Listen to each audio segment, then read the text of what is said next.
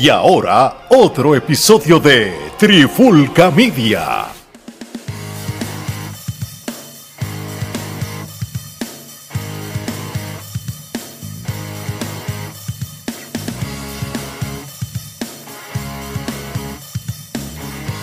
Saludos y bienvenidos a otro episodio más de Trifulca Wrestling Podcast. Mi nombre es Omar Vázquez, me acompaña Geraldo Rodríguez, pero en el día de hoy tenemos un invitado muy, muy especial nos acompaña Jesús Cruz. Este Jesús es un representante de la plataforma de Indie Handshake. Ellos son creadores de documentales de luchadores independientes. También ellos han hecho podcast, hacen de todo. Esta gente, el trabajo que hacen es espectacular y vamos a estar hablando de eso en breve. Recientemente ellos fueron los creadores del documental del Buffalo Bison, como se le conocía en Puerto Rico, en Estados Unidos, en Japón se le conocía como Bison Smith. Así que Jesús, bienvenido, gracias por estar con nosotros. Muchas gracias, Omar. Muchas gracias, Gerardo. Estoy en California. Estoy en, California. California. En California. Soy, soy mexicoamericano, pero del norte de California. Este, ¿y cómo estás? ¿Cómo está el tiempo por allá, el clima? ¿Cómo se siente? Eh, ahorita hay mucha lluvia y mucho frío, que, que, no es normal pues para nuestra área. Nuestra área siempre ha sido un poco más cálida, un poco más tranquila en, en aspecto de lluvia, pero ahorita está cayendo la lluvia, hay mucho viento muy fuerte, pues ya el mundo se va a acabar. Lo bueno que estamos haciendo el podcast ahorita. Eso así. Sí, así estamos todos acá en la costa este. Yo estoy arriba de ustedes, yo estoy en Washington State y estamos así con unos vientos bastante fuertes y Sí, el clima está un poco errático. No, y, se diga que en Puerto Rico, en el Caribe, este, el clima es caluroso por demás por el día, por la noche a veces hace un frío inmenso, llueve, viento, polvo del Sahara. No olvídate que si tú padeces de alergia, estás en el lugar correcto para enfermarte. Sí, no, la semana, ah, el fin de semana pasado estaba en Portland, en Oregon, un poquito ah, más cerquita de, un poquito más cerquita de Washington y es la primera vez que yo he manejado en la nieve. Este, oh, sí. La primera vez, entonces yo, primero cuando estaba manejando la autopista, dije, ¿por qué está manejando todos tan despacito? Y dije, ay, me di cuenta, pues hay nieve, está, está muy resbaloso. Sí, aquí está, ha estado nevando también y las temperaturas han estado bajando drásticamente. Sí, los accidentes en la I-5, en la, en la autopista, han sido o sea, un montón. Saliendo del aeropuerto vi que había carros abandonados a los lados de las carreteras porque estaban nevados. Sí, sí, muchos de ellos, inclusive muchos de ellos, pues sí, tienen que abandonarlos porque pues el clima no le ponen cadenas a las llantas y eso. Y, pues. Este, bueno, pues vamos a comenzar, Gerardo. Este, arranca con la primera pregunta. Bueno, eh, para comenzar, eh, antes que nada, ¿cómo nace tu pasión o ese fanatismo por la lucha libre? Eh, la lucha libre este, nació, yo, yo soy de aquí del norte de California, entonces este, en la televisión pues ve las caricaturas los sábados, pero ah, después de las caricaturas estaba la WWF, o sea, Hulk Hogan, Ultimate Warrior, Earthquake, de, esa época, de los 80. Entonces yo, pues de niño, pues sacaba las caricaturas, empieza la lucha de WWF y pues te quedas ahí como, ay, ¿qué está pasando aquí? ¿verdad? Están golpeando, pero los, los, personajes, todo, todo me llamó la atención. Entonces yo lo, todos los sábados yo lo, yo lo miraba. No tenía cable aquí, si querías ver un poquito más, como el Rise War y eso, ya después ya con cable, pero no tenía cable, era televisión básica.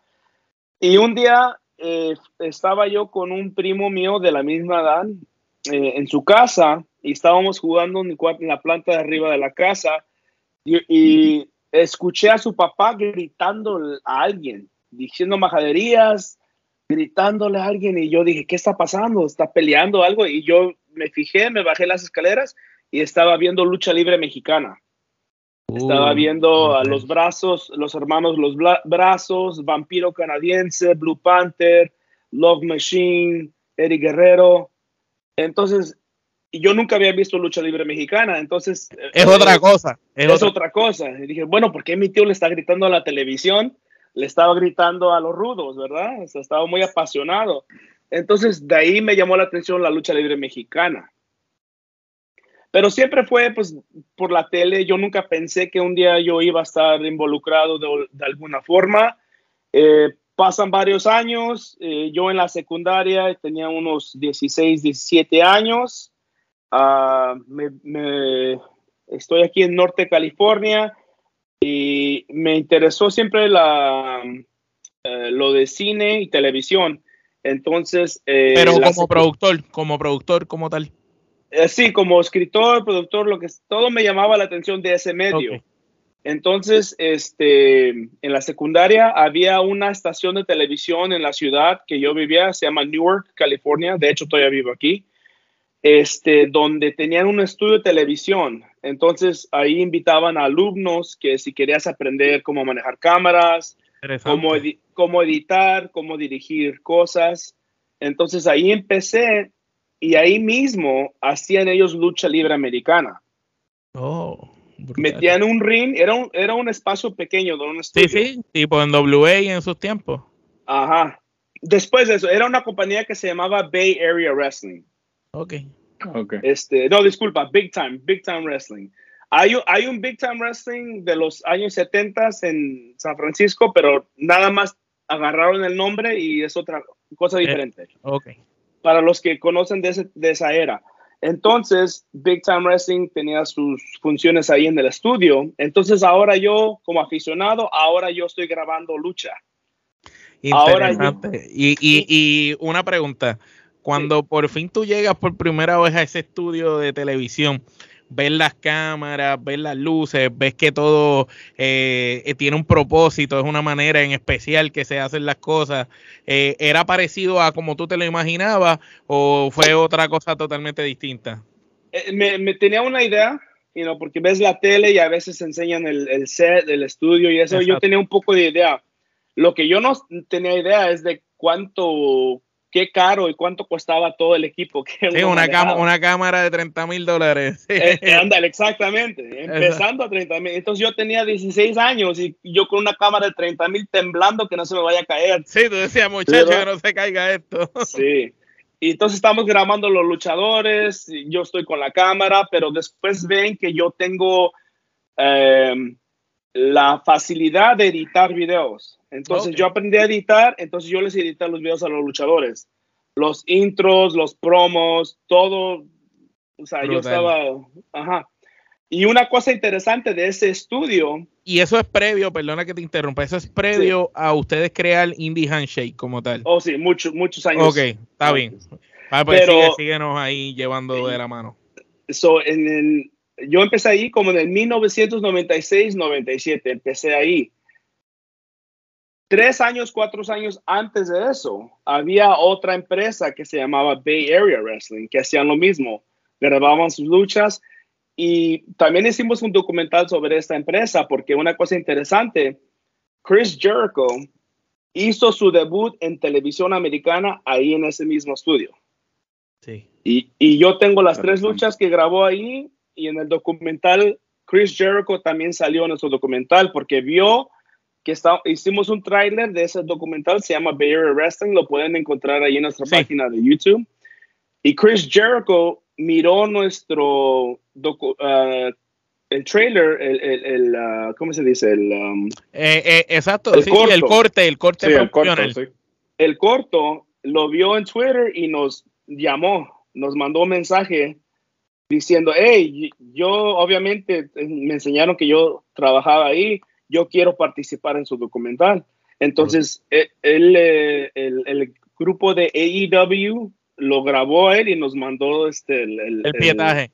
El, pietaje, sí, sí, sí. Brutal, brutal, hermano, qué, qué, cosa increíble. Inclusive, este, ustedes, ¿verdad? Estuvieron con Kirik Jericho en, en, el podcast, ¿o, ¿verdad? Sí, nos invitó, nos invitó en el podcast y todo.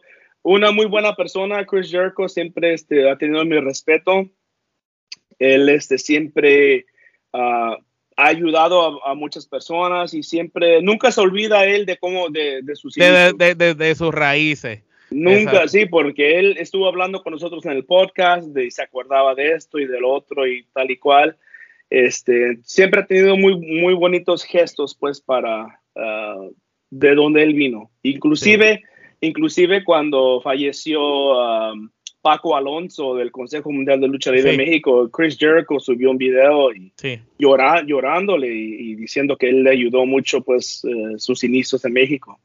Sí, no, eh, Chris Jericho es un súper luchador y tremendo, tremenda persona, por eso todo el mundo en la industria lo respeta y lo quiere como, como lo quiere. Y, no sé si tal vez opines como nosotros, pero nosotros eh, somos de los que pensamos que Chris Jericho, a pesar de los años, se sigue reinventando y cada vez sigue haciendo más y más, que cuando ese señor se retire, eh, va a estar entre los mejores cinco probablemente de toda la historia, porque la carrera que él va a tener cuando se retire va a tener más logros, más achievements, más cosas realizadas que todos los, que han estado antes. Es una cosa increíble cómo a la edad que tiene se sigue reinventando y a la misma vez, como tú mencionaste, sigue ayudando a ese talento joven porque pues sabemos que Chris Jericho está en una posición que él escoge con quién trabaja, él no tiene que, darle para arriba un muchacho de esa nueva generación y, lo hace, es muy, muy interesante. No sé, Gerardo, si, si tú también opinas lo mismo. No, definitivo, siempre hemos estado de acuerdo que Jericho, sinceramente, cuando se retire, este, sí, va a estar en los quizás en los primeros cinco de toda la historia por su capacidad de reinventarse. estamos hablando de los 90 hacia acá. Él ha sido eh, significativo en cada década, ¿no?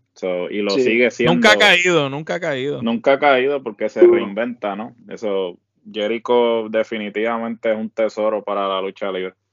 Y nada, no nada más eso, pero también la, la industria de la música. Sí, también, tiene su banda, entonces a donde él quiera ir, ya cuando se retire, él va a tener dónde llegar.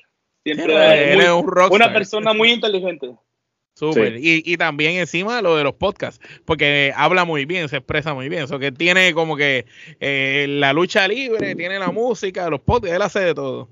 Mira, este Jesús, y entonces, luego de esa etapa que tú estuviste trabajando en la televisión, grabando luchas, que adquiriste todo ese conocimiento, pasamos entonces para que nos diga cómo nace, de quién es la idea, cómo se forma Indie Handshake y cuál era la idea en un comienzo cuando comenzaron como plataforma. Ok, so Indie Handshake, so um, voy a ir un poquito más atrás. Después de eso, de eh, que te dije que aprendimos cómo usar las, las cámaras, todo eso, eh, también tuvimos la oportunidad de tener nuestro propio programa de televisión a los 16, 17 años. Brutal. Eh, sobre, sobre lucha libre. Entonces, el promotor de Big Time Wrestling, él tenía muchos conectes con luchadores de la WWF. Entonces, a la, a, la edad tan temprana que teníamos, ya entrevistábamos a Undertaker, Owen Hart, a John Cena. de hecho, yo grabé a John Cena antes de que fuera John Cena. O sea, todavía sí, el prototype, el, prototype. el prototype. Tengo varias, tengo varias entrevistas con él y, y, varias cosas con él. Entonces, para nosotros era pues genial, o sea, tenemos eh, eh, la, la, oportunidad de entrevistar a estas grandes estrellas. Entonces usamos nuestra plataforma para no nada más entrevistar estrellas, pero para grabar a, los independientes también y hacerles videos y todo eso. Eh, eso es lo este brutal de la plataforma ustedes, y perdón que te interrumpa. No, no, que, no, que cuando uno entra a la plataforma ustedes y empieza a navegar en ella, se da cuenta que además de los luchadores, ¿verdad? Franquicias o leyendas que todos conocemos, ustedes también eh, le, le, rinden el respeto a leyendas de las independientes. Quizás estas figuras que no llegaron a alcanzar empresas máximas, pero sí hicieron una gran carrera, un labor en las independientes en distintos territorios y son muy respetados. Y, y eso está, eso está muy, muy interesante y, y muy brutal de, de ustedes como plataforma. Y muchos de los luchadores nos lo han dicho a nosotros, de que nos han dado las gracias de, por, por hacer estos documentales. ¿Cómo, ¿cómo surgió, ¿Cómo surgió esa idea de, de, ponerse ustedes a hacer esos documentales? Quizás de no de los luchadores, porque tú sabes que hoy en día todo el mundo quiere los views o ah, vámonos con el que es trending. Si ahora mismo lo trending es, Seth Rollins con las botas rojas, pues vamos a hablar de Seth Rollins con botas rojas, aunque realmente es una estupidez. Y, y no vamos a hablar quizás de, qué sé yo, de Brody Lee y la carrera que tuvo en las independientes. Sí. So, ok, básicamente vamos a regresar después de cómo conocí a Bison, pero la idea de Indie Handshake eh, empezó eh, cuando empezó la pandemia, la pandemia de COVID en el 2020, ¿fue 20? 19, 19 como 19, 19, 20 por ahí. Cuando empezó por ahí, pues este, yo este, afortunadamente todavía estaba trabajando, pero estaba trabajando de casa. O sea, mi trabajo yo lo podía hacer de casa. Entonces yo tengo todo este tiempo libre y yo, ten, yo tengo miles y miles de tapes, de, de videocassettes que yo grababa desde ese entonces, del 96, 97 hasta el 2005, 8, 10 por ahí. Entonces yo tengo una, un library, una biblioteca grande de, Como Gerardo. Sí, sí. Yo, yo, tengo cajas de VHS grabadas. Ajá. Entonces, este, durante la pandemia dije, deja atrás, como hablamos hace rato, Gerardo, ah, pasamos nuestras uh, uh, VHS, DVD, a, a, todo. Digitalizaron. A, digitalizar todo, todo, todo el contenido. Y, y ahí y ahí me di cuenta, oh, tenemos luchas de él, tenemos luchas de él, uh, tenemos entrevistas de hace mucho, tenemos tanta cosa. Eh, y lo bueno que lo hice ahora, porque muchos de los cassettes, especialmente los VHS, se empiezan a desgastar. Sí. Se agarran hongo también, sí, sí. Por eso es que hay que digitalizarlo porque el VHS sí, eh, con el tiempo agarra hongo Y, se, gasta. Sí. y yo me he movido de varias casas, de varios lugares, ciudades, entonces, este, a veces por los cassettes, pero bueno, en fin, entonces dije, ¿sabes qué? Vamos a empezar a, a, a, compartir esto, hay, hay, que compartir esto, pues o sea, lo tengo ahí nada más, porque hay que compartirlo. Y mi compañero Paul Ponte, este, él quería hacer un podcast.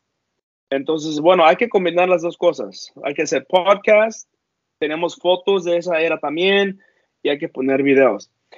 Indie Handshake, eh, el significado, indie por independent, independiente de lucha independiente, handshake por eh, el saludo, pero es, eh, era por el, el modo, no sé si es lo mismo en Puerto Rico, pero en Estados Unidos, los luchadores, cuando te saludaban, te daban la mano así. Sí. No, no te agarraban así. Sí, no era. Te daban los dedos. Sí. Entonces yo dije, ese, ese es un indie handshake. O sea, te eh, saludan así nada más. El saludo de, de, independiente. Sí. Había, hay dos, este, hay dos cosas por lo que dice la gente que hacen eso. Una, supuestamente hace años, cuando luchadores como André el Gigante y ellos, que ellos saludaran a alguien, se podían quebrar la mano, decir, por, lo, por lo fuerte que eran, para evitar me lastimó, me lastimó ese luchador, entonces por eso nada más le van a hacer así. Esa, era, esa es una, una razón que decían que los luchadores saludaban así. La otra razón es para entre luchadores decirse, ah, mira, ¿sabes qué? Yo no, yo no te voy a lastimar fuerte. Yo, yo trabajo ligerito. Yo te voy a cuidar. Así trabajamos. Sí, sí, sí. Entonces, eso siempre fue, siempre quedó en mi mente porque de hecho, de estar tanto en el ambiente yo, yo empecé a saludar a la gente así. a la gente normal, una muchacha, algo. Y a veces me decían, ¿por qué me saludas así? Salúdame bien, ¿verdad? Entonces, de ahí salió ese, ese nombre de Indie Handshake. Por eso nuestro logotipo eh, está la manita, mira. Sí, la, manita. Eh, entonces empezó así. Entonces ya empezamos a hacer el podcast, empezamos a enseñar las luchas. Eh, y después dije, bueno, ¿sabes qué? Con toda esta, eh, con todo este material. con, este material hay que empezar a hacer documentales de, de, la gente aquí que conocemos, de la del norte de California. Y nuestro primer documental fue Michael Modest. Eh, no sé si lo conocen ustedes. Él, él, fue más conocido por el documental de Beyond the Mat. Correcto, sí. Que, salió en el, sí, que salió en el 99. Sí pero Modest fue el entrenador de Bison. Sí, que también este, sí. lo entrevistaron en el documental, correcto, sí. Sí, y Modest tuvo una carrera pues muy buena este, en California, después la película Beyond the Mat, tuvo este, televisión con la WCW, con la WCW, WWF, eh, Noah, Pro Wrestling Noah en Japón, que él empezó al mismo tiempo que Bison. Este, entonces tuvo una muy buena carrera ahí y ya pues por obras del destino, lo que pasa, puede pasar una cosa a otra, ya después pues no, no tuvo mucha televisión y pues se fue un poco decayendo su carrera. Eh, él se mudó a Las Vegas, empezó a entrenar a gente. De hecho, uno de sus estudiantes, está en la WWE ahorita, no me acuerdo cómo se llama.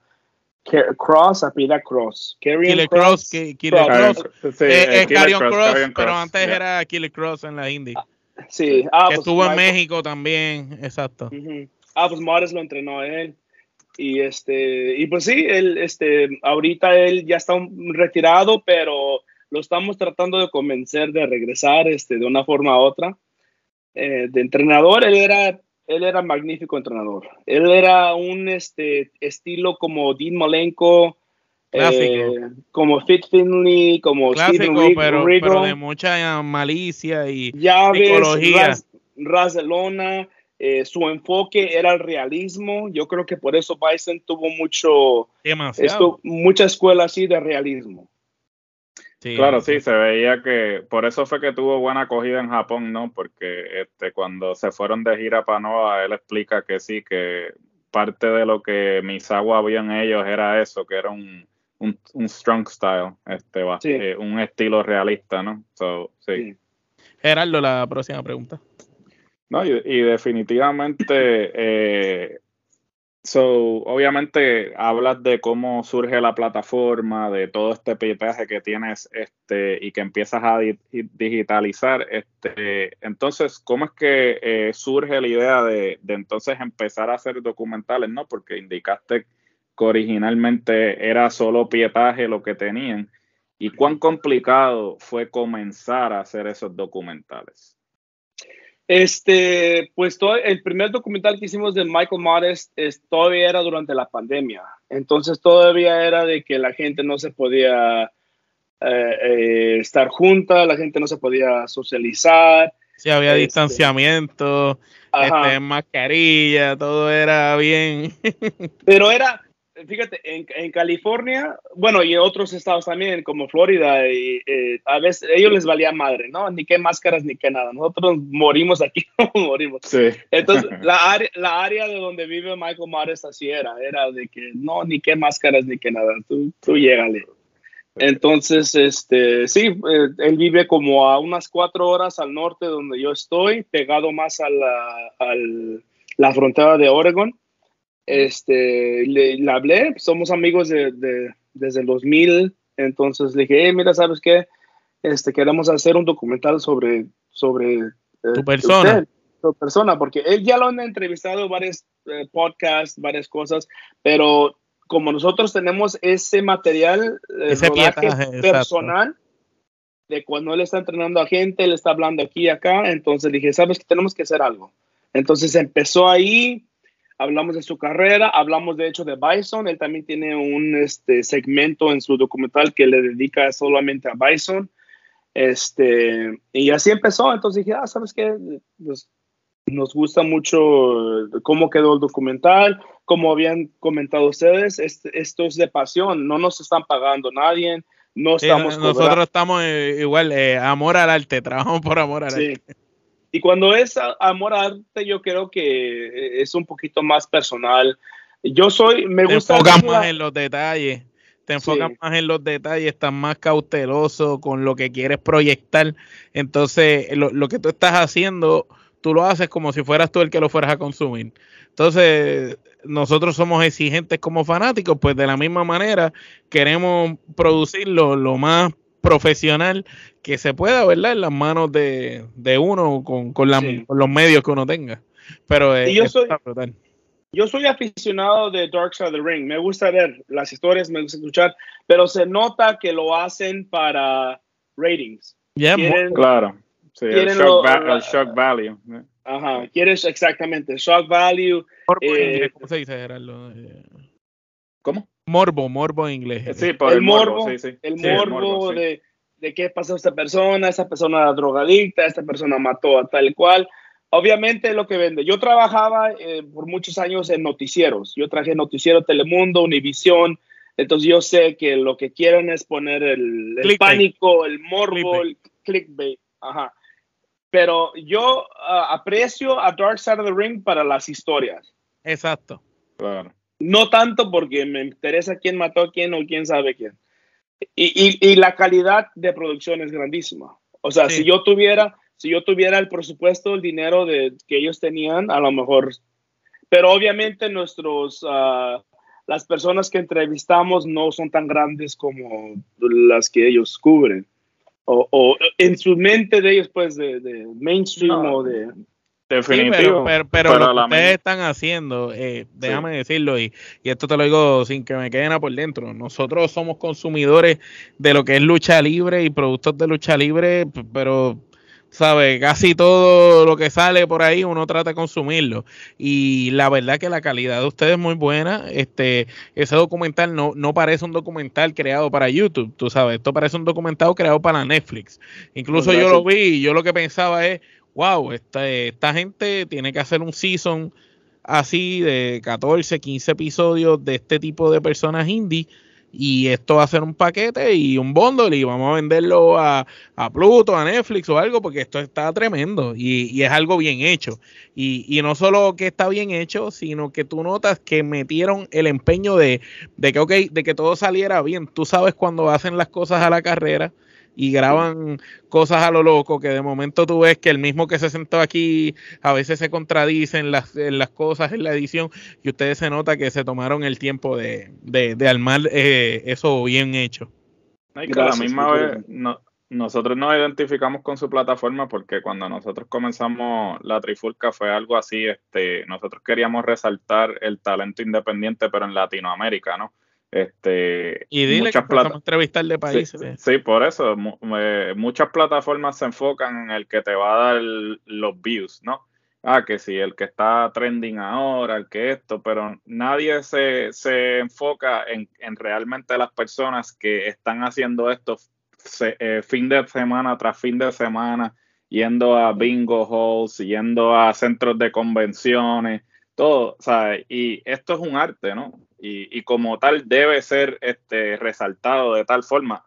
Por ejemplo, Ricky Marvin este, sale en el documental de Y nosotros, nosotros, lo pudimos entrevistar, nos sentimos tuvimos la, oportunidad, tuvimos la oportunidad de entrevistar a Ricky Marvin y, y, ver la trayectoria que Ricky tiene, ¿no? Este, luchar con Kenta cuando Kenta estaba en su... En cuando, era Kenta, cuando era Kenta, cuando era Kenta, cuando estaba en su mejor momento es impresionante. Entonces, el que ninguna plataforma se haya tomado la molestia de, de entrevistarlo, o sea, a veces molesta, ¿no? Y, o Bondi de, de, Chile. Bondi de Chile. Es una leyenda ya. Que es una leyenda hardcore en Chile, este, eh, toda Latinoamérica en general. Y, creo que ahora que tú hablas de cómo surge Indie Handshake, eh, así fue que surgió la Trifulca. hasta cierto punto, eh, por eso es que disfrutamos tanto del documental y de su plataforma en general, porque nos identificamos. Yo creo que tenemos el mismo norte, el mismo propósito, ¿no? Sí.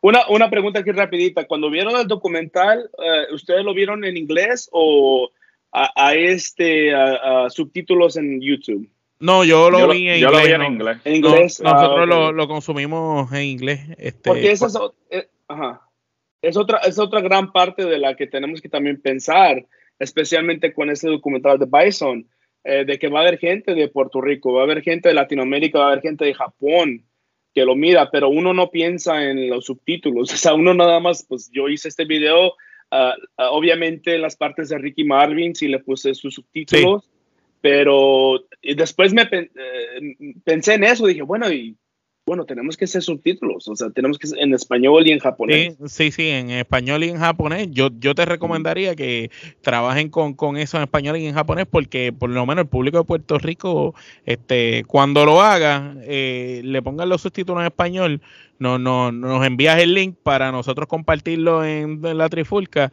y, darle promoción a eso para que la gente lo empiece, lo consuma en español, porque aquí hay mucha gente que, que amaba a Bison, tú sabes, que cree, que vio a Bison en, en la IWA, este, una de las empresas de acá de Puerto Rico, eh, la segunda empresa más importante de la isla, y Bison fue uno de los extranjeros que más caló hondo en la era moderna de la lucha libre en Puerto Rico. Este, son, en, en la era moderna está Slash Venom o Flash Flanagan, este, Chain the Glamour Boy y Bison. Ellos tres son, son los tres que más calaron en la era moderna. Posteriormente, ¿verdad? En, los 80s, en los 80, este, habían este, Sadistic Steve Strong, este, que a pesar de que allá era el Minotauro, en WCW no era tan famoso.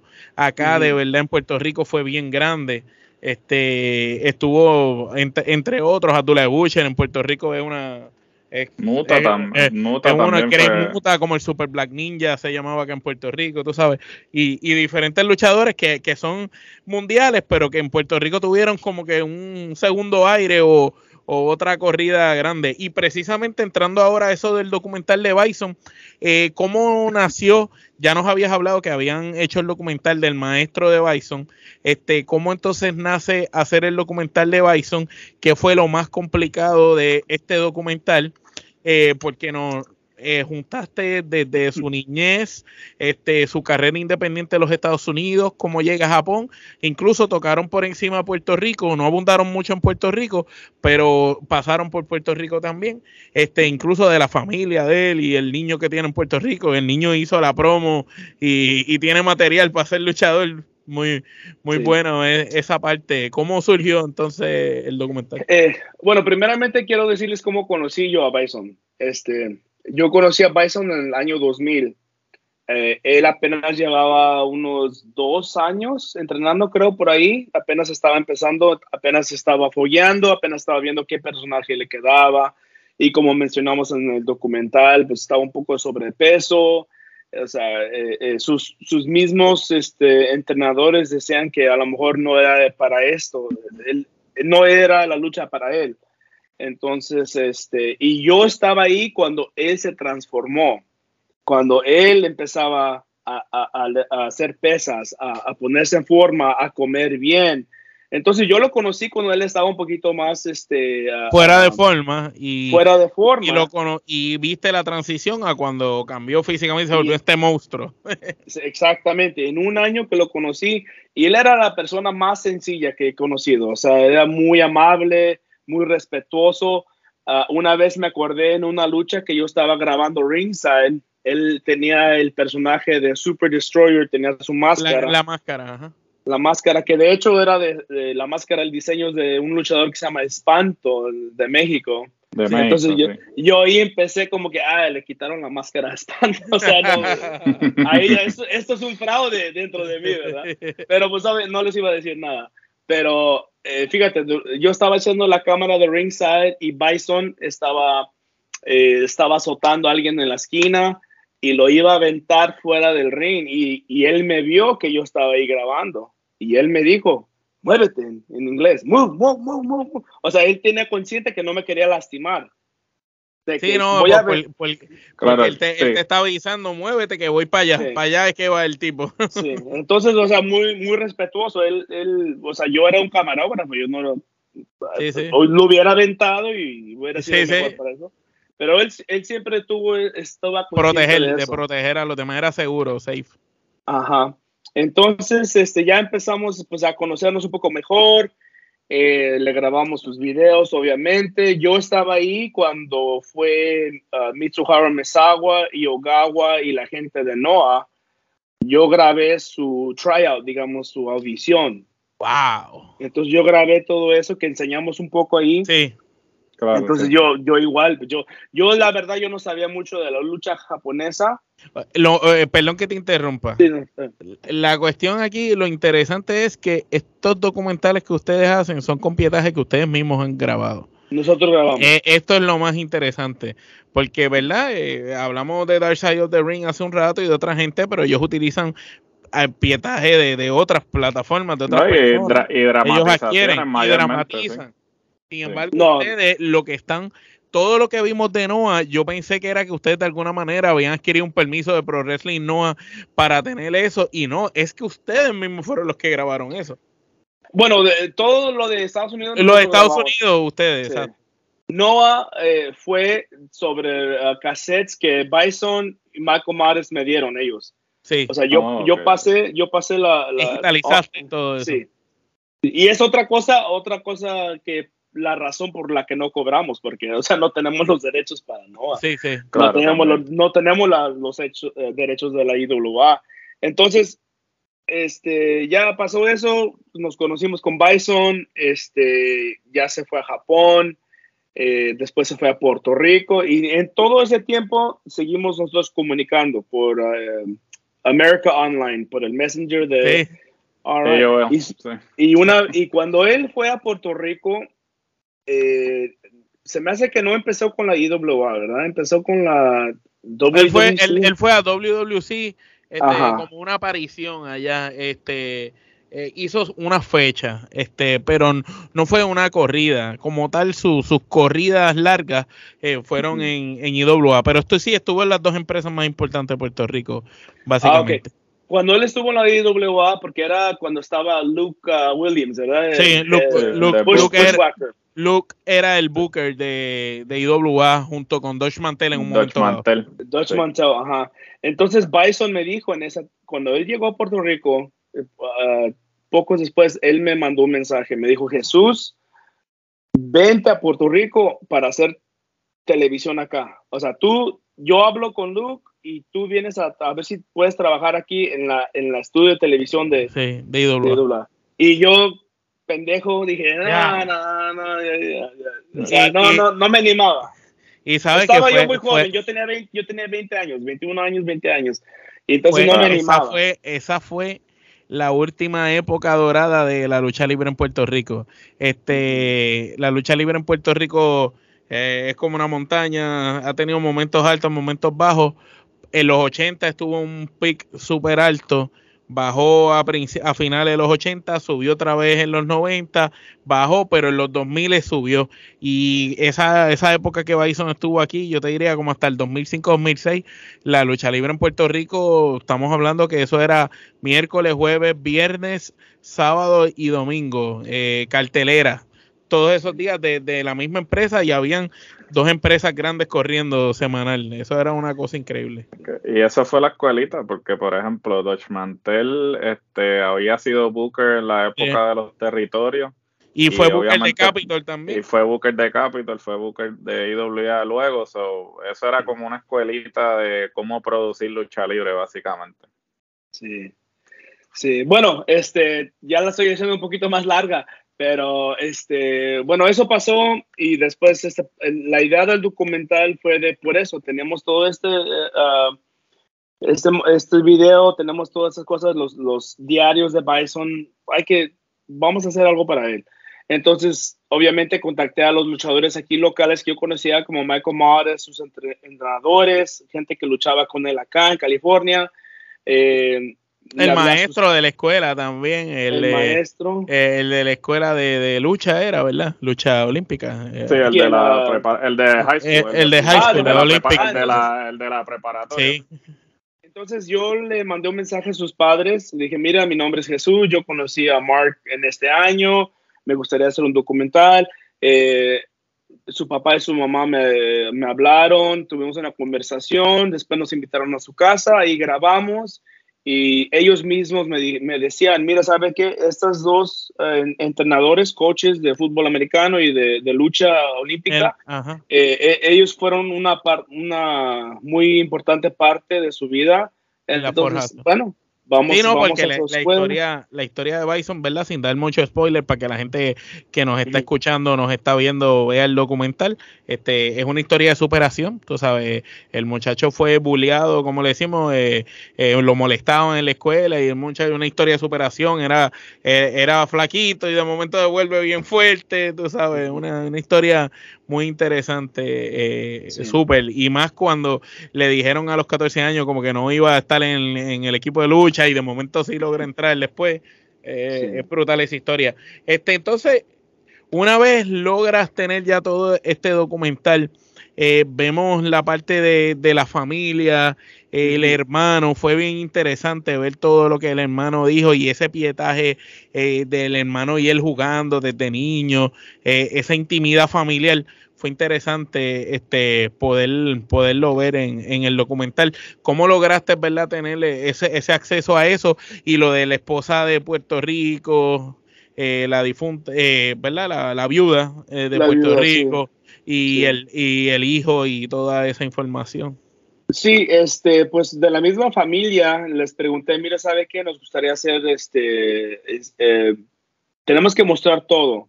de cuando él estaba chico, en la secundaria, en las clases de eso, este, nos podían prestar lo más que puedan de videos caseros, de cumpleaños, de cosas así, y de ahí saqué todo ese montaje. Entonces, y, la verdad que hubo partes que a mí me salieron las lágrimas editando porque ah, lo que dijo su hermano de él y ver imágenes de él y su hermano de chiquitos lucha, jugando a luchas, o sea, eso te, te, Sí. Te, el corazón. sí. Y, más que cualquier hermano es el que llaman primero para decirle que tu hermano está mal en Puerto Rico. Eso estuvo... Y, esas, y esas son cosas que yo no sabía hasta que, hasta que lo entrevisté.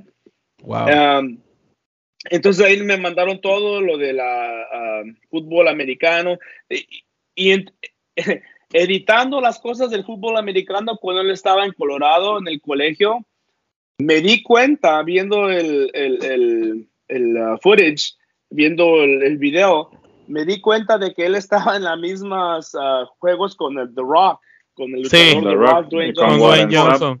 Warren Sapp, que es otro jugador grande. Entonces te das cuenta, dije, ah, no sabía yo eso tampoco, que, eran, que estaban en el mismo. Uh, eran contemporáneos, contemporáneos, sí.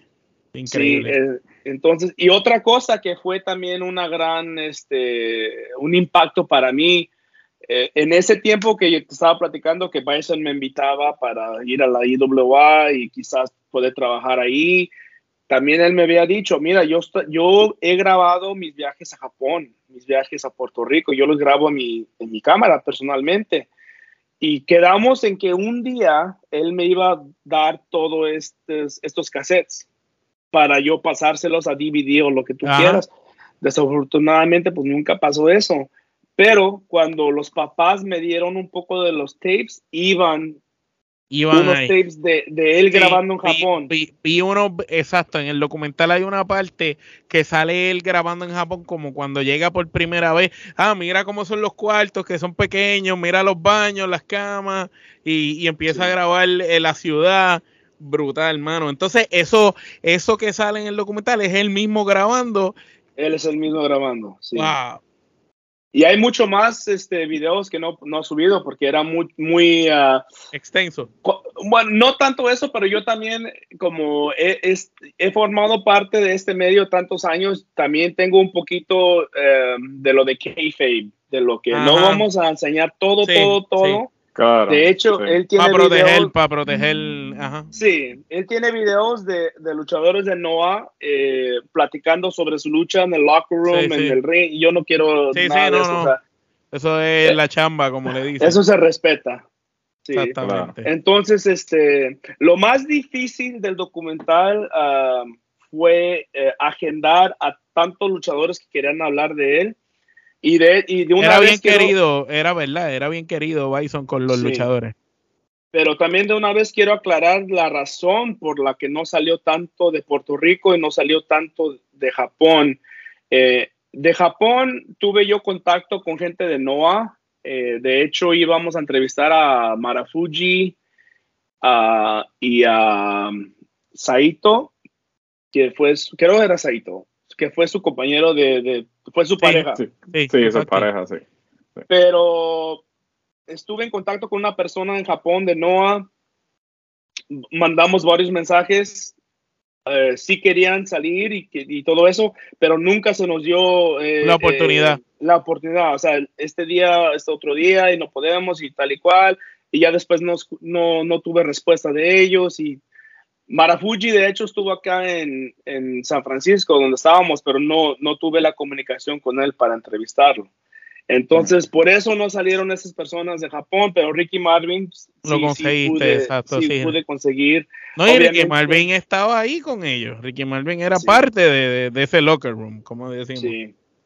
Sí, y, y, en cuestión de Puerto Rico, yo también igual este, mandé la invitación para Shane, Flash, Sabio Vega, eh, varios eh, otros personajes, referí, no me acuerdo su nombre ahorita, pero igual eh, fue de tiempos.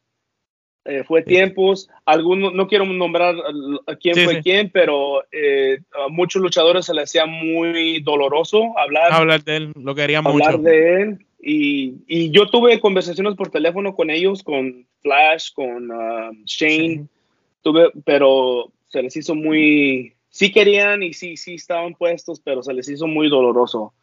Prácticamente Flash Flanagan o Slash Venom, como se le conocía acá en Puerto Rico, él y Bison en un momento dado eran los dos extranjeros que llegaron de afuera y estaban ahí en la misma empresa y los dos siempre juntos, tú sabes, porque eran los, los, outsiders, como uno dice, los americanos. Este, pero fueron, fueron muy queridos aquí en Puerto Rico y toda, y él ha hablado un par de veces del que, que sí, eh, le afecta mucho. Eh.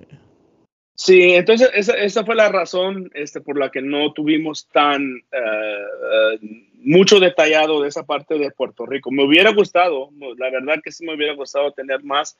Y luego también estábamos limitados por el el video que tenía. O sea, los videos que yo tenía de la IWA eran videos que Bison me dio personalmente, VHS.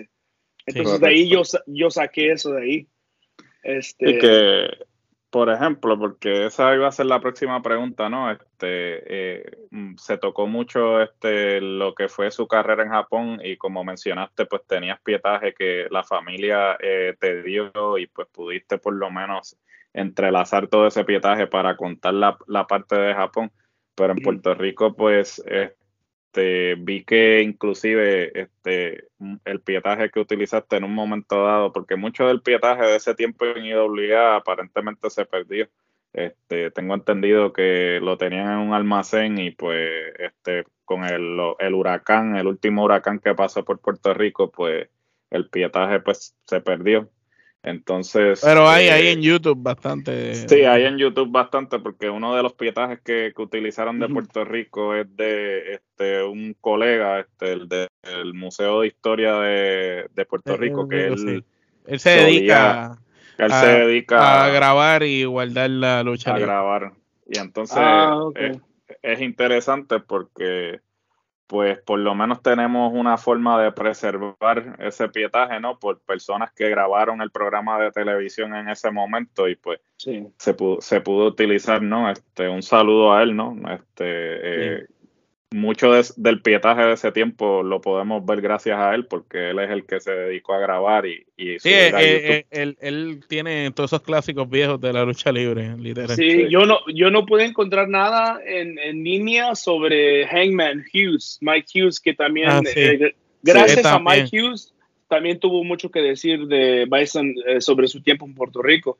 Pero yo no encontré mucho rodaje de él en no, de, él no hay, no hay mucho por ahí. Sí, y AA es interesante porque IWA cuando comenzó, ellos tenían como una alianza con eh, Feinstein, con el de RF Video, y hay ciertas, eh, este, hay cierto pietaje de cuando comenzó la IWA que sí, que todavía, que inclusive yo... Está en inglés, está narrado en inglés. Eh, este, está narrado en inglés, pero por ejemplo, cuando Guerrero gana el campeonato intercontinental y esas cosas, y lo que se estaba haciendo al principio, este, ahí está ese pietaje porque el de RF Video lo estaba grabando en ese momento, pero luego no sé qué fue lo que sucedió, ¿no? En términos de la relación. Y pues, obviamente, pues, de un momento en adelante, pues, mucho de eso se grabó en VHS, eso, lamentablemente, pues, no se tomaron las medidas para preservarlo y pues, es triste, ¿no? Porque en el caso de Bison, eh, yo diría que después de Japón, la mejor corrida que él tuvo en su carrera fue en Puerto Rico. ¿no?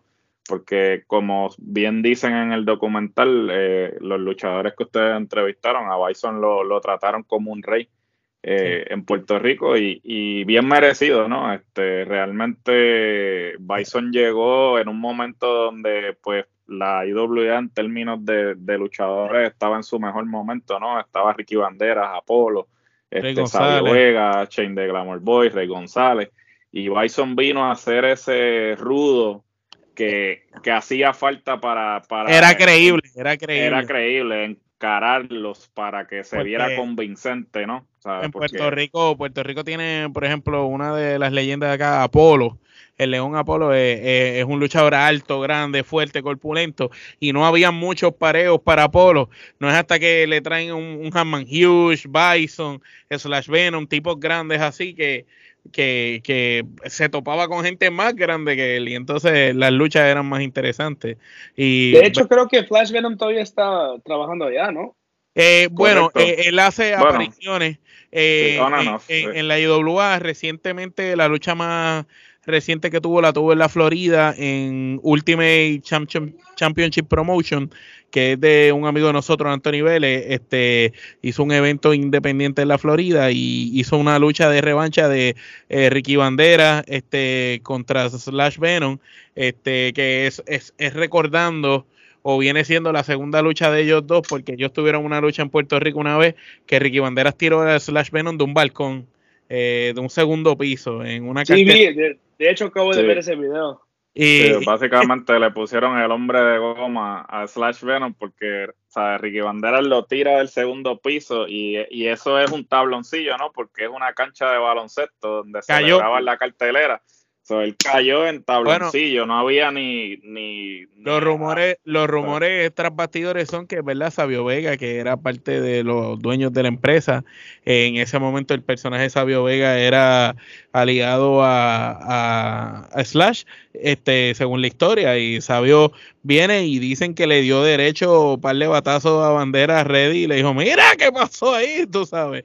Y después pero Slash, gracias a Dios, no le sucedió nada. Entonces después jugaron bien la historia, porque después en, el storyline, Slash estaba en un sillón de ruedas la semana siguiente, diciendo que me dejaste aquí, mi futuro acabó. Entonces Ricky Bandera pidiéndole disculpas y después Slash lo traiciona y muchachos, hicieron un montón de casas este, de, de, ventas con eso. Y, y Bison también en ese momento. este Dicen que donde Bison daba no, no había break no había break, este, él trajo el elemento este del, de la campana, ¿no? El este, cencerro. El cencerro fue un mm. distintivo de él, todo el mundo tenía que ver con eso y, y, y la verdad es que era un personaje, ¿no? Porque el, el, hombre, ¿sabe? corpulento, o sea, un tipo que siempre tenía una intensidad, ¿no? Y la agilidad que, tenía, la agilidad, para el tamaño. que tenía, para el tamaño que tenía, de verdad que, o viendo este documental este, me trajo recuerdos, ¿no? Porque nosotros pues tuvimos oportunidad de estar en las canchas eh, y verlo en vivo. y verlo en vivo, ver la reacción del público, la historia esa de que de que el, eh, Hughes y él se taparon con unas sillas como que porque le empezaron a tirar cosas, eso, eso es un, un el hit que, que, acá, porque acá en Puerto Rico cuando, eh, cuando tú eh, agarrabas hit era de verdad, aquí hasta en Puerto Rico hasta le quemaron el carro a un luchador una vez el Bronco. Era, e, era, el, era un luchador extranjero, dominicano, el Bronco, eh, pero eh, era bien odiado en Puerto Rico. Era un heel de verdad. Y él, eh, hay, hay, un pueblo en Puerto Rico que se llama Loíza, que es de personas bien, de piel bien oscura. Y entonces él en la promo dice: Esta noche me toca ir para pa la Haití de Puerto Rico muchachos, y esperaron a ese hombre que la fuerza de choque, la policía lo tuvo que sacar y le quemaron el vehículo. y, ese hombre hace poco narró que hasta él a veces venía bajando de carteleras y le entraban a tiros al carro, tú sabes. yo siempre he escuchado, yo siempre he escuchado que la afición en Puerto Rico es muy este, fanática, o sea, es muy apasionada Ah, yo lo he visto aquí en la área de la Bahía, en el norte de California. Eh, de hecho, dos luchadores que son puertorriqueños, pero son ah, nacidos acá, pues. Eh, uno se llama Super Diablo, el otro se llama Danny García. Sí. Ellos, ellos luchaban con, en la era cuando estaba aquí Chris Jericho, cuando te había platicado. Sí. Ellos, ellos luchaban en esa era, pero después pues, luchaban a los independientes. Nunca llegaron a ser ah, famosos ni, o sea, siempre han sido locales, pero eran dos puertorriqueños. Y siempre que luchaban y ellos traían a su familia, cuando el rudo les pegaba, la familia se les aventaba cosas, quitaba las bardas, se subían al ring, empezaban a pegarle al rudo. La Aquí tú ves que la gente se quita la correa de los pantalones y se la da, los viejitos cogen los bastones, toma, dale con mi bastón, eh, así la gente lleva cosas, mira, dale con esto, a ese nivel. Eh. yo, vi, una, señora agarró su tacón de su tacón de su zapato y le empezaba a dar aquí, eh, porque aquí el kayfabe se protegía, en Puerto Rico se, se protegía el, el kayfabe mucho y la gente genuinamente se lo creía, ¿no? O sea, antes, pues obviamente los rudos no interactuaban con los técnicos, ¿sabes? estaban en camerinos separados, todo, tú no los, tú no los veías este, juntos en la calle, ¿no? ¿Sabes? Y, no, incluso pues dicen que en la calle, si estaban, por ejemplo, en una playa, había uno y llegaba el rudo o el técnico y lo veía, se iba. Porque ya el otro estaba ahí para evitar este, cosas. Sí, este, mira, eh, ¿qué otros planes próximos eh, tiene la plataforma de Indie Handshake? Eh, documentales que quizás tengan pensados hacer, ¿qué, planes hay por ahí? Pues ahorita en eso estamos, estamos viendo uh, cuál va a ser el próximo proyecto.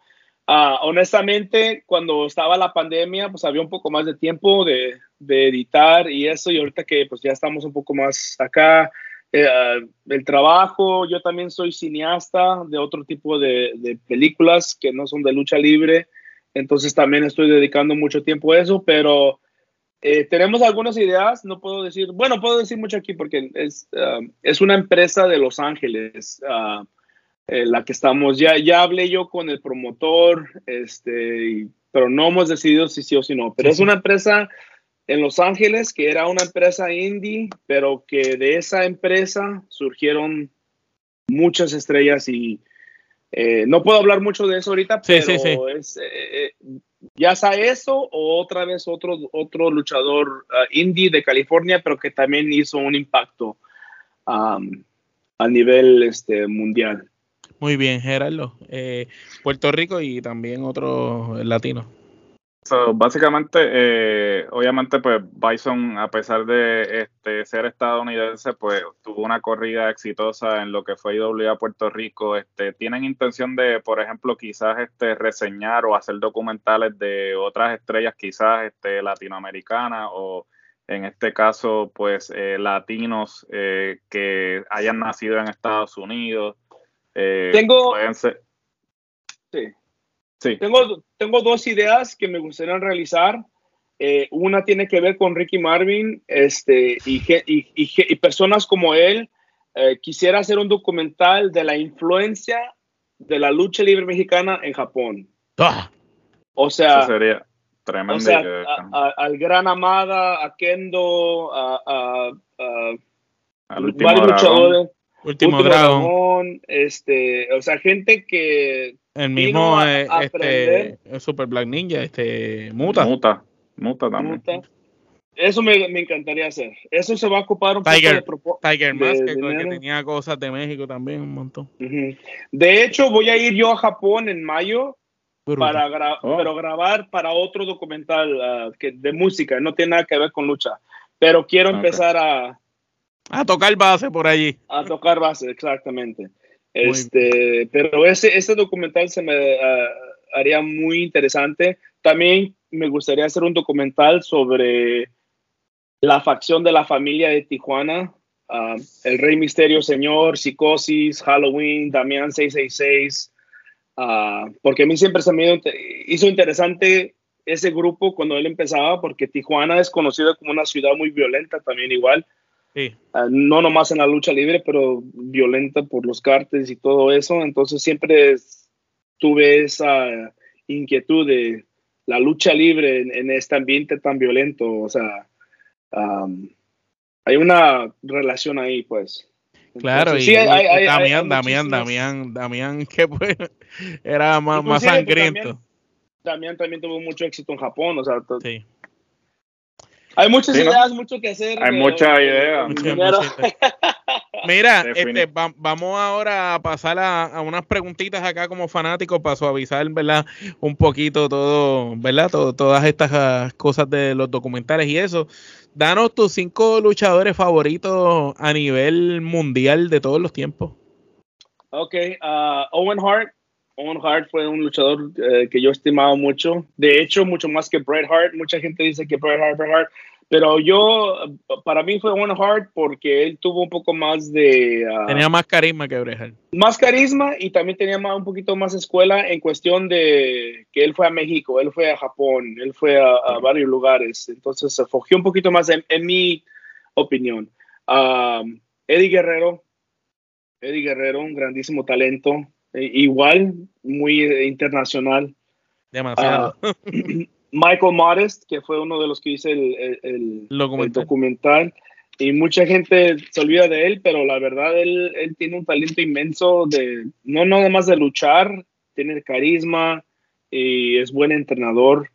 Eh, me gusta mucho Miser Águila, un luchador mexicano. Ese Rios, que luchaba como ese Rios. Ese Rios, sí, en WWE. Ese Rios en WWE. Y, mm, deja ver, ¿qué más? Un otro más. A mí me gusta mucho la escuela vieja de la lucha libre. Entonces me gusta como Blue Panther, me uh. gusta como Negro Navarro, Solar, de ese, de ese estilo. El negro Navarro no, no envejece. Este, hace unos pocos años, eh, es más, años no, meses, yo diría. Vino a Puerto Rico al, a un dojo que es como una escuela de lucha libre acá de uno de los luchadores, Mike Mendoza, y, y vino a dar un seminario y, hicieron hasta una lucha y, y muchacho, un talento increíble como traspase ese talento para enseñarle a los demás todavía. Sí, Sí, a mí me encanta mucho ese estilo, de, la escuela vieja, de llave contra llave. Este, sí. Gerardo, la última de esa lista. Eh, por ejemplo, eh, entonces, territorio o empresa favorita de todos los tiempos, para ti. Yo siempre fue, el, para mí, el Consejo Mundial de Lucha Libre. Este, Triple A tuvo un poquito más de fama por, uh, ¿cómo se dice? Mainstream, como... Uh, Ah, fue, fue, más global. Este, más global. Pero el consejo, cuando tú vas, esa, bueno, hay una lucha en el consejo de Ricky Bandera con Dr. Wagner, este, brutal, que creo que era dos de tres que hay una cosa brutal. O sea, que fue cuando Ricky estaba empezando su carrera en México y, hay, y mucho, en, México hay... Lo que pasa es que la AAA trajo muchos elementos, el consejo siempre se ha, eh, reconocido por tradición. Entonces AAA trajo un, eh, muchos americanizado. americanizó de alguna manera u otra la lucha libre mexicana y pero el consejo siempre va a ser el consejo, es la empresa más antigua de todo el mundo, más antigua que empresas japonesas inclusive. So, pero ese es el, el, detalle que mucha gente ha dicho, que el consejo nunca ha querido cambiar su estilo. Eh, siempre se ha mantenido en, la tradición. Y, Igual que pues el Consejo de Puerto Rico, que Capitol, a pesar de que son empresas que no han cambiado el estilo y quizás por momentos dejan de ser populares, por alguna razón son empresas que prevalecen años y años, porque en Puerto Rico se cumplen ahora 50 años de, del, Consejo Mundial de Lucha de acá de Puerto Rico, que inclusive una vez hubo una unión con, con el Consejo Mundial de Lucha de allá. Sí. no. yo siempre, yo, yo también me quedé en, ese, en esa era. Yo la verdad, yo no veo mucho de la lucha libre hoy en día. De vez en cuando sí voy a una función. De hecho, este domingo voy a ver una función de AEW aquí en San Francisco. Este, pero, pero lo hago más para divertirme con los amigos. La verdad, yo ya no sigo tanto la lucha. Yo me quedé en una época, eh, eh, igual que el consejo, yo soy muy de la escuela vieja. Eh, pero en el consejo me gustan ver luchas cuando estaba ahí Ricky Marvin, Zumbido, eh, Último Guerrero, eh, Atlantis, o sea, Blue Panther, ese, todo esa era me gusta mucho. A mí me encantaba de México Pierrot. Este Pierrot llegó a Puerto Rico y en Puerto Rico tuvo una gran corrida en Puerto Rico. Es, yo te diría que es el, el, único mexicano, él y Alberto de Río, son los únicos mexicanos que en Puerto Rico han tenido como que una aceptación del público que, que como que los ha los quiere, tú sabes, son favoritos del público. Y Pierrot estuvo bastante, bastante tiempo en Puerto Rico haciendo mucha lucha libre. Este, Gerardo, vamos ahora a la sección tuya del Tommy Dame. Vamos a la próxima sección, se llama el Tommy Dame, es básicamente un ping-pong. Eh, yo te voy a decir un nombre y tú me vas a decir la primera palabra o frase que te venga a la mente sobre ese nombre. Así que vamos a comenzar.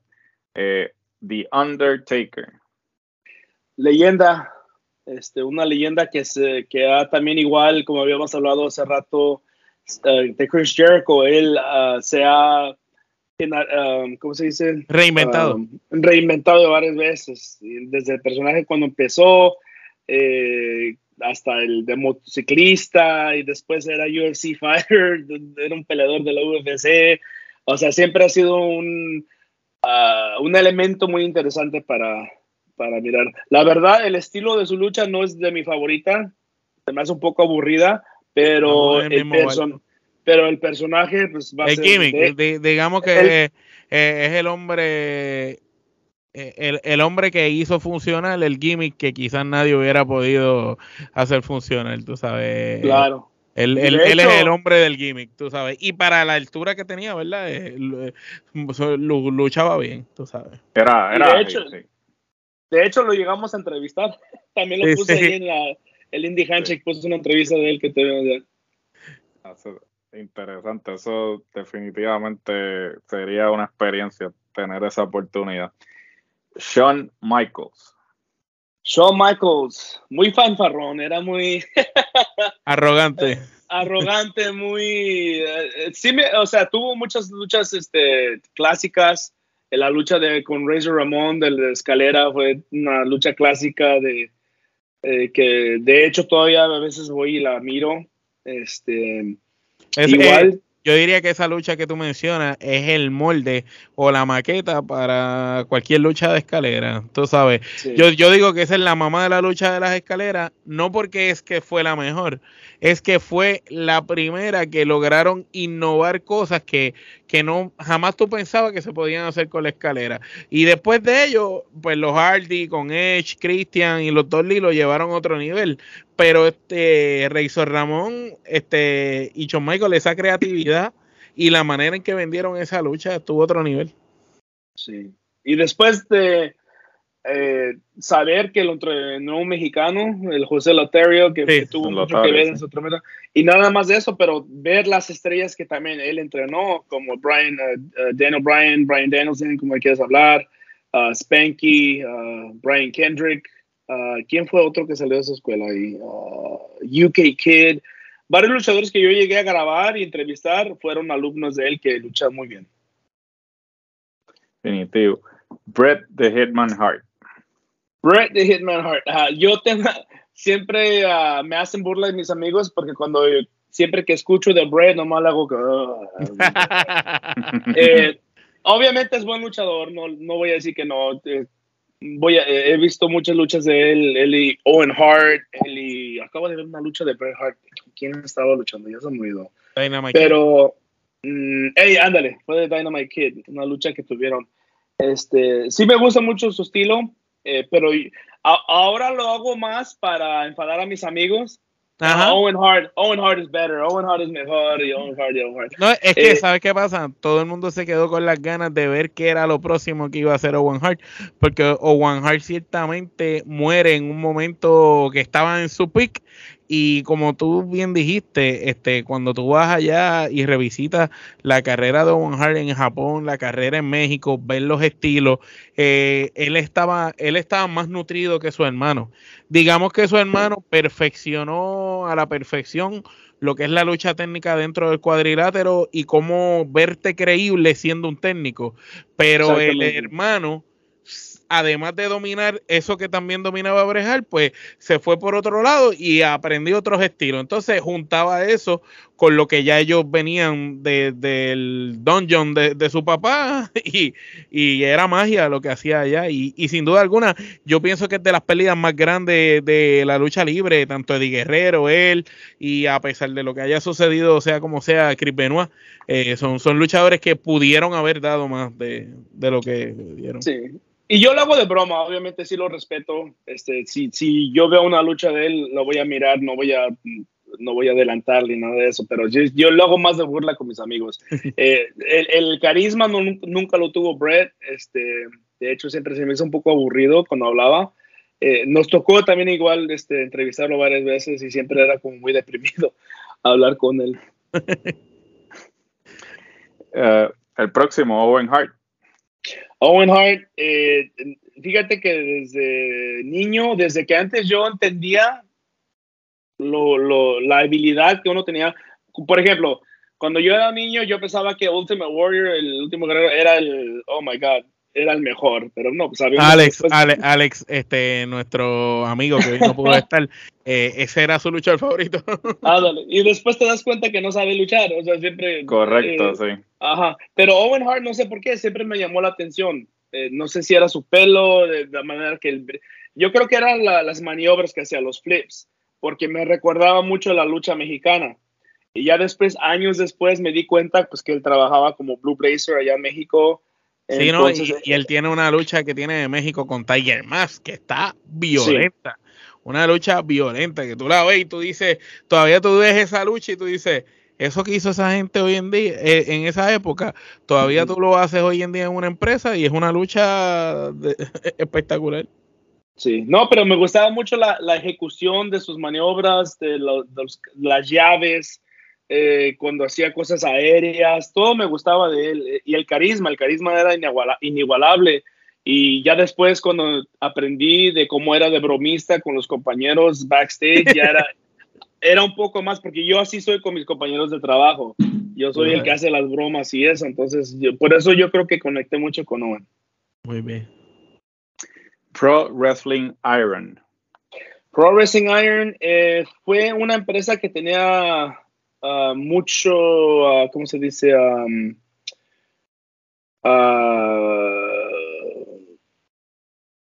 se me fue la palabra ahorita. Tenía mucha promesa. Era una empresa que tenía mucha promesa para hacer algo diferente. Bison, antes de estar en Pro Wrestling Iron, como habían dicho en el documental, estaba en All Pro Wrestling. Entonces, no sé si en la, en la parte donde él se lastimó supuestamente en una lucha de King of Indies, era King of Indies 2001. Eh, es, ese torneo de King of Indies fue lo que este, inspiró a Ring of Honor. Ellos los han dicho, es una, eh, eso se sabe, a, a base de ese torneo, porque tenían a Bison, tenían a Mares, tenían a Super Dragon, tenían a Samoa Joe, tenían a Low Key, American Dragon, Brian Danielson, Daniel Bryan, siempre le cambian el nombre uno para el otro. O sea, e, esa fue lo que inspiraron. Entonces, cuando Iron empezó, fue muy corto después de ese show, de ese torneo. Y Iron se dedicaba a estilo japonés. Él e, era strong style y era la única empresa en ese entonces aquí en el área de Villa que hacía eso. De hecho, era la única empresa en Estados Unidos que hacía ese estilo. O sea, ellos querían, ellos querían promover el estilo Strong Style en Estados Unidos.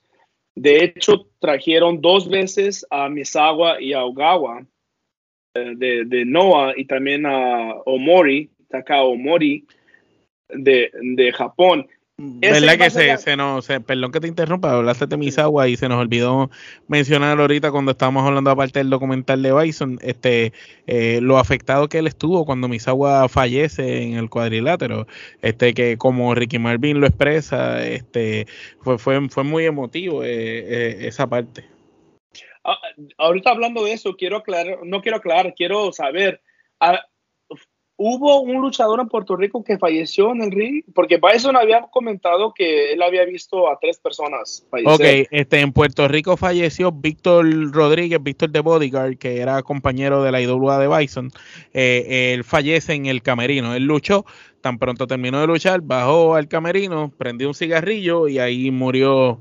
En, en, el ¿verdad? En, el locker room y había ah, otro había otro luchador que se me olvida se me escapa el nombre, Gerardo era uno que tenía unos abdominales y se pintaba el pelo de rubio, tenía un cuerpo espectacular, era de los juniors completos. No sé si era no sé si era magnificent algo, era, era un, talento también joven, nuevo, que ese también falleció de un ataque al corazón. En, ah, en, e, ese sí creo que falleció eh, antes de entrar al ring o algo así. Ah, ok. No, porque sí comentaba Ricky Marvin que Bison eh, había comentado que Misawa era la tercera persona. Sí, que, él veía morir. Ajá. Eh, la otra única persona que se me viene a la mente es eh, cuando él estaba entrenando en All Pro Wrestling, hubo un estudiante que se murió en el ring. Un, un estudiante, este, Pues, por, lo, menos en Puerto Rico, en el tiempo que, él estuvo en IWA, murieron dos. Probablemente deben ser uno de ellos dos o, quizás hasta ambos. Sí. Entonces, pero el, otro, el otro que murió fue Eddie Gilbert, pero Eddie Gilbert no murió este en, el, en la época que estuvo Bison. No, no, no, no, no es Eddie Gilbert el que te digo. El que te digo era un muchacho joven de IWA que se pintaba, el, se blichaba el pelo eh, como blanco rubión, tenía unos abdominales bien exagerados, era flaco y no, era de las primeras luchas siempre, no sé si era magnífico, qué sé yo, era, era algo, era un personaje como americanizado, pero no, no sé si era americano o era boricua, pero sé que murió ese muchacho. Bueno, para terminar la, la pregunta, Iron, la, la razón de que no hicieron más eh, la verdad fue porque Michael Myers, Donovan Morgan y Bison Smith estaban trabajando tiempo completo en Japón, en Puerto Rico. Entonces, ellos eran los, los encargados. Entonces, nunca, casi nunca estuvieron aquí.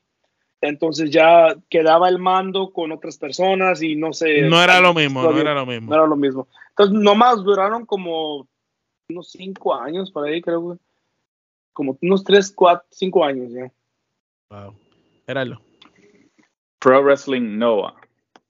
Pro Wrestling Noah. Yo este, desconocía de lucha libre japonesa antes de, escuchar de Noah. Yo sabía de las promociones de lucha libre ah, como Michinoku Pro, uh, Torimon, de la de Último Dragón, en ese entonces cuando era de Último Dragón. De esas empresas sí sabía yo porque eran luchadores con máscara. Entonces, pero de Noah, de Strong Style, de All Japan, New Japan, yo no, no, no tenía mucho conocimiento hasta que conocí a Michael Mares y a Bison y a ellos, porque eran los videos que ellos veían. Hubo incluso una que era de Wing, creo que era, que era de Víctor Quiñones en sociedad con, un, con, con, uno de allá de Japón, que ese posteriormente es el que funda IWA en Puerto Rico.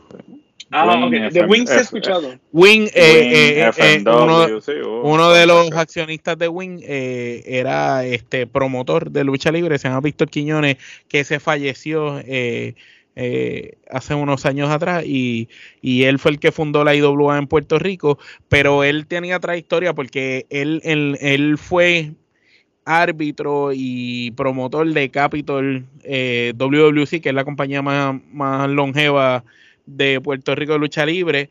Eh, después fue también promotor en Japón, en México, inclusive fue promotor de los boricuas, este, cuando estaba la facción de los boricuas en WWF, él era el promotor de ellos, este, y después posteriormente hizo Win allá en Japón y terminan haciendo acá, este, termina haciendo la IW en Puerto Rico.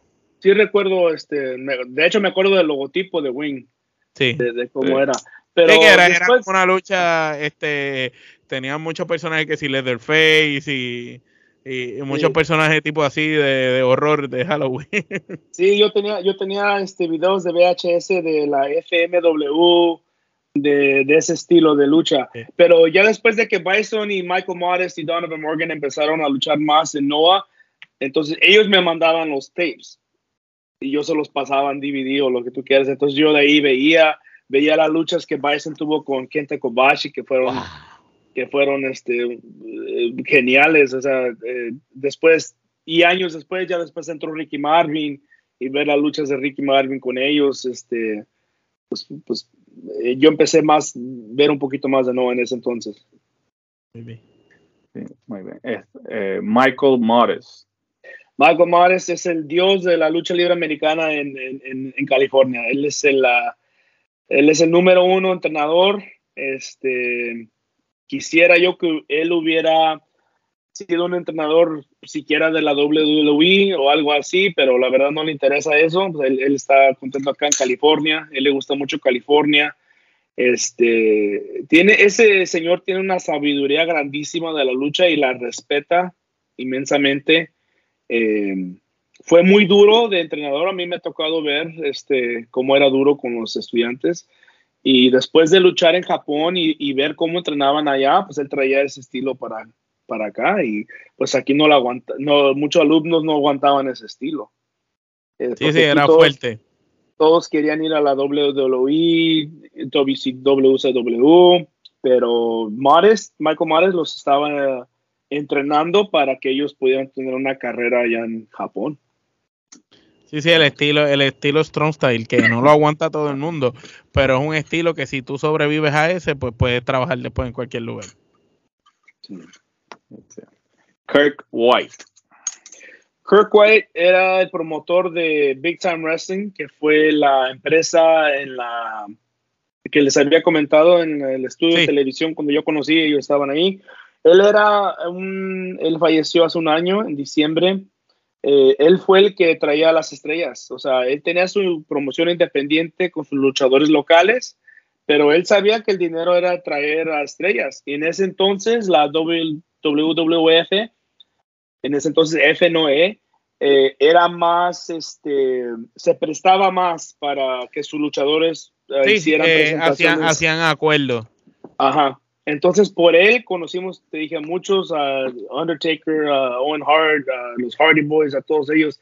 Entonces, a, e, a ese señor le debemos, pues, este, eh, mucho, pues, de que él, digamos, nos dio nuestro comienzo. Éramos la primera oportunidad, la primera oportunidad. Éramos adolescentes aprendiendo apenas a usar las cámaras y así mismo nos...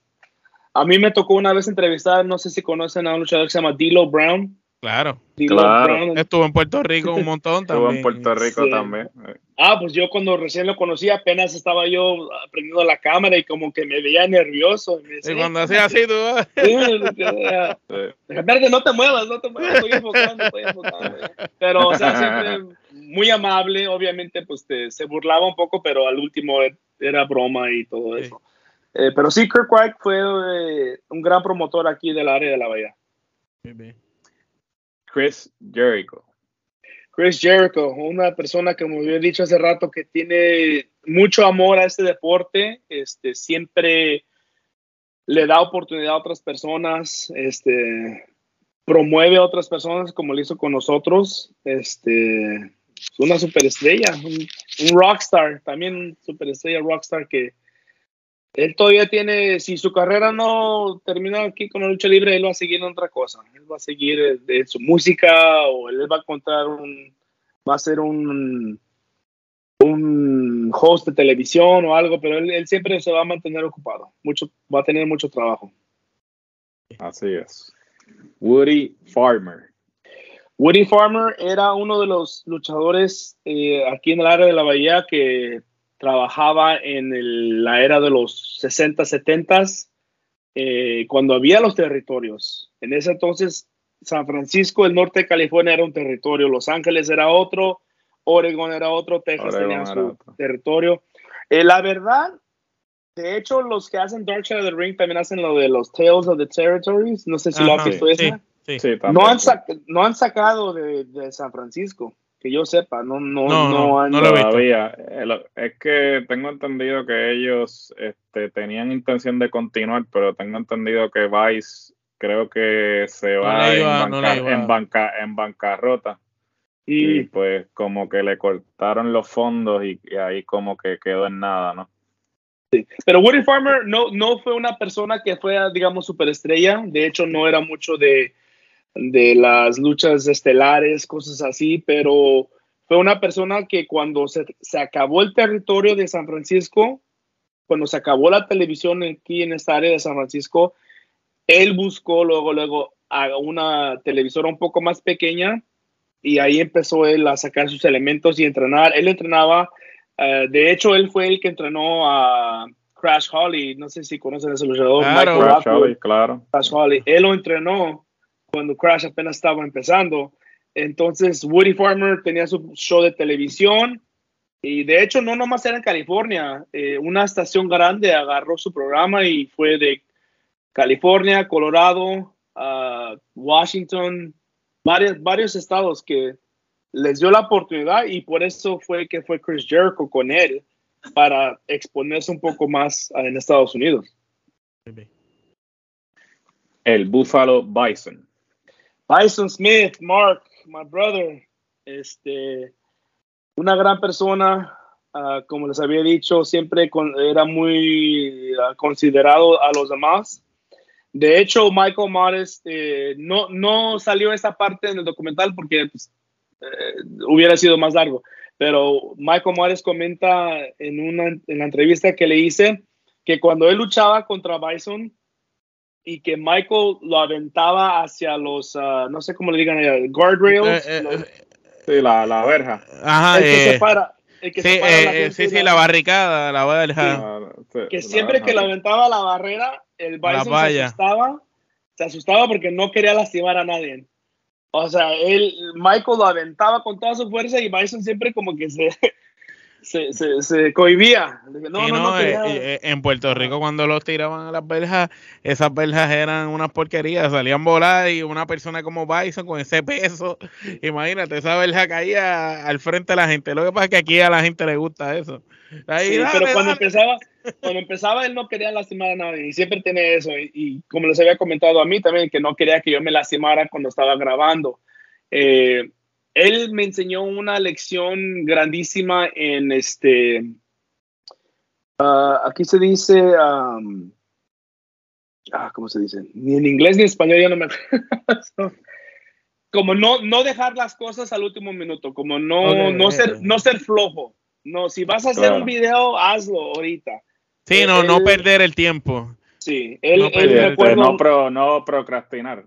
Procrastinar, procrastinate, no procrastinar. Porque cuando él tenía los videos, que él me había dicho, sabes que tengo este video y tengo este video de Japón, tengo este video de Puerto Rico, y yo procrastinate, you know, yo estaba, oh, yeah, yeah, I'll see you next time, te voy, para la otra, y ya después nunca se dio la oportunidad. Sí, sí, le hubieras dicho, este, dámelo, dámelo. le hubiera dicho, dámelo, dámelo. Entonces, igual cuando hice este documental, dije lo mismo, ¿no? Lo vamos a hacer porque lo vamos a hacer. Pero una muy linda persona, una de las personas más este, honestas que he conocido yo en este negocio. Total. Y para finalizar, Indie Handshake. Indie Handshake, este, pues aquí estamos a la orden. Este, gracias a todos los que han este, visto nuestro material.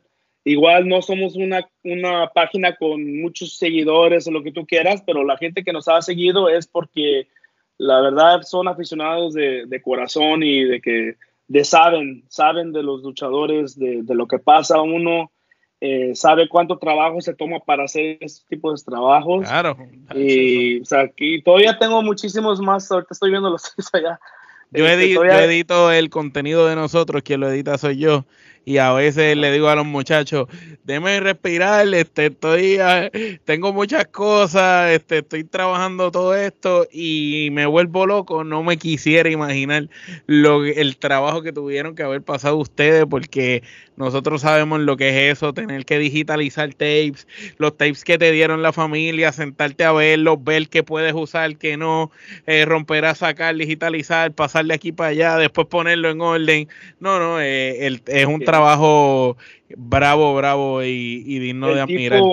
el tipo de música que tienes que poner.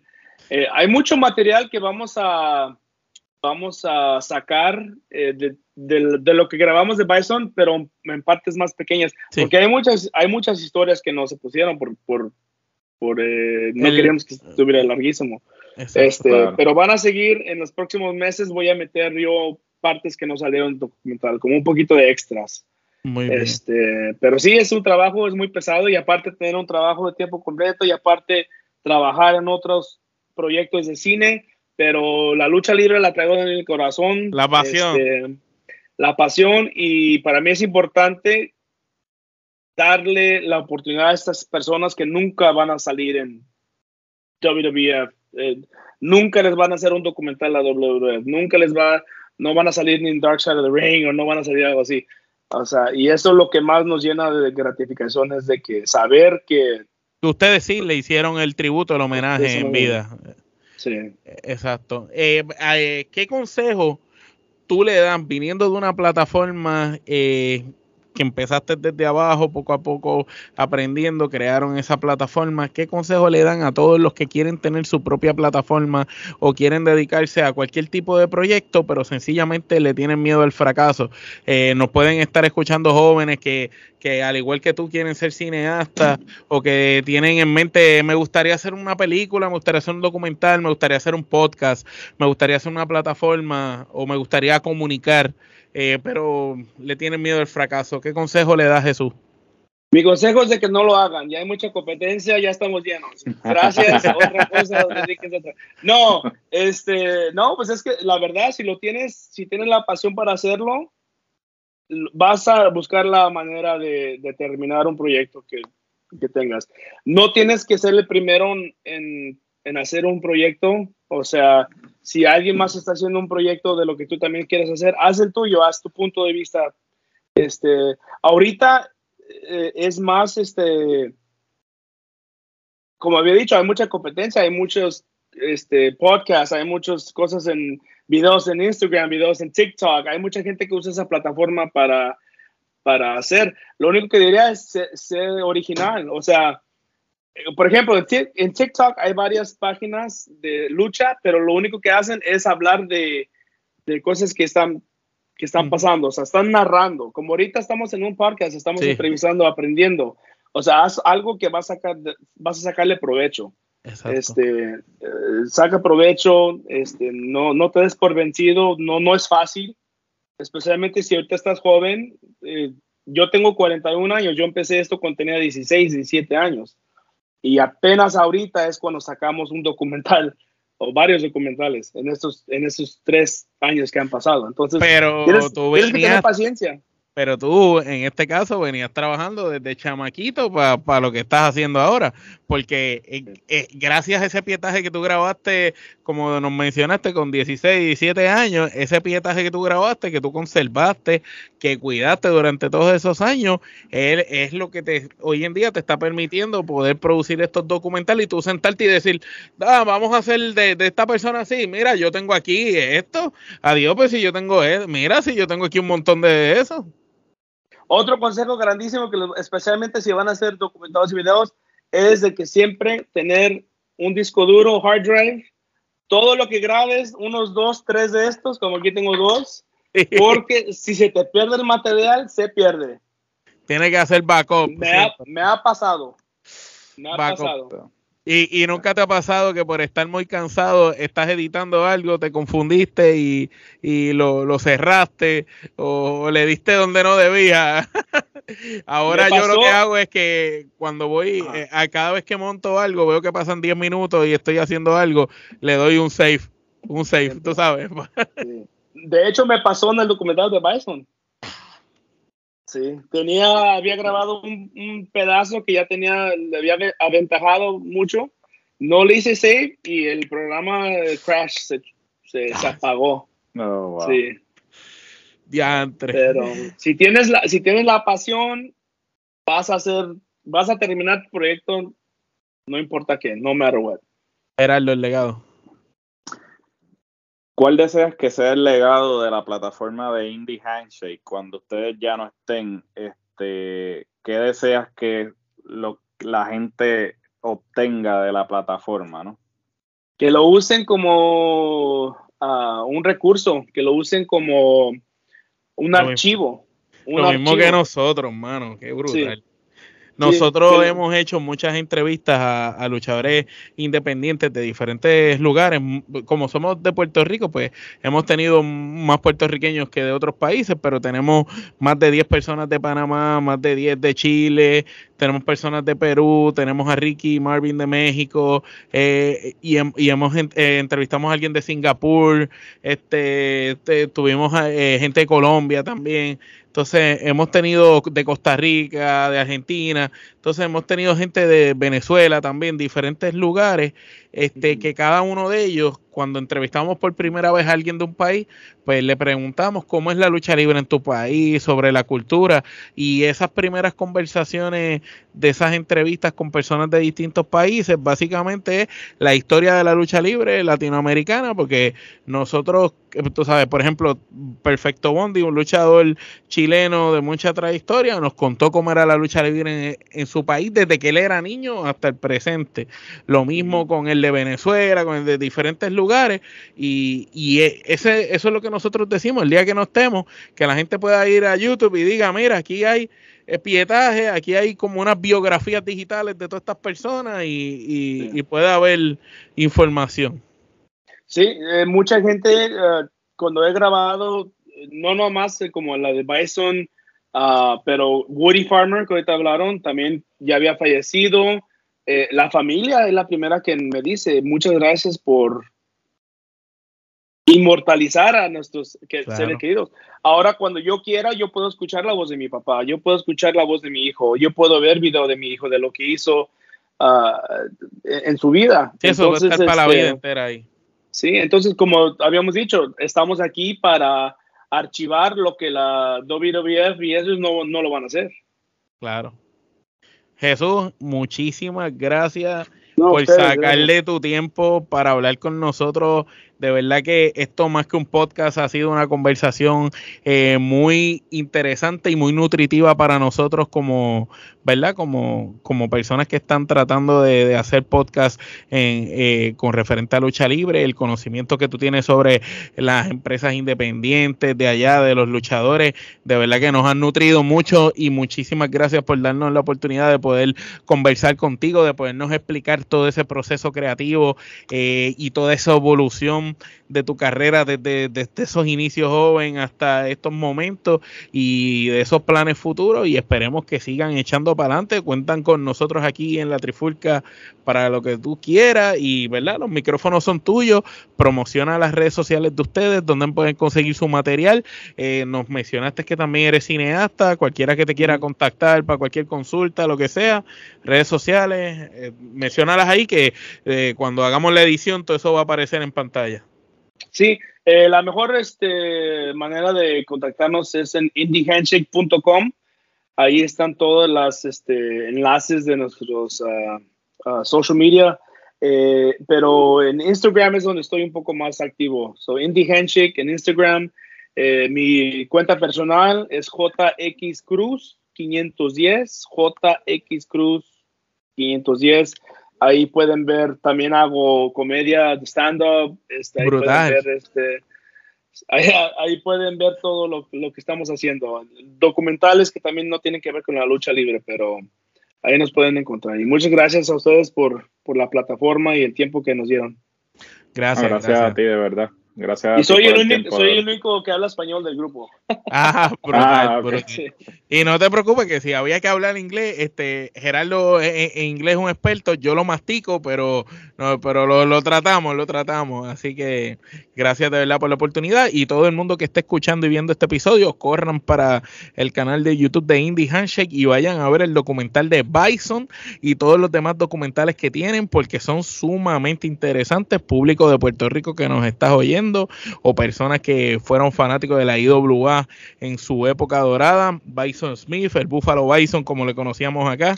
Ese documental narra la vida, la trayectoria de este señor desde sus inicios, desde que era un niño, el entorno de su familia, cómo fue creciendo, los problemas que pasó y cómo llegó a convertirse en un ícono, en una leyenda de la lucha libre en Japón y en Puerto Rico también. Así que muy interesante ese documental. Pasen por las redes de Indie Handshake y no olviden escuchar a Trifulca Media en todas las plataformas de podcast, la que usted prefiera, las redes sociales, Facebook, Twitter, Instagram, TikTok también y suscríbanse a nuestro canal de YouTube. Y recuerden que esto ha sido una tremenda conversación de parte de Jesús, de Geraldo y de Omar. Esto es hasta la próxima. Gracias, muchas gracias.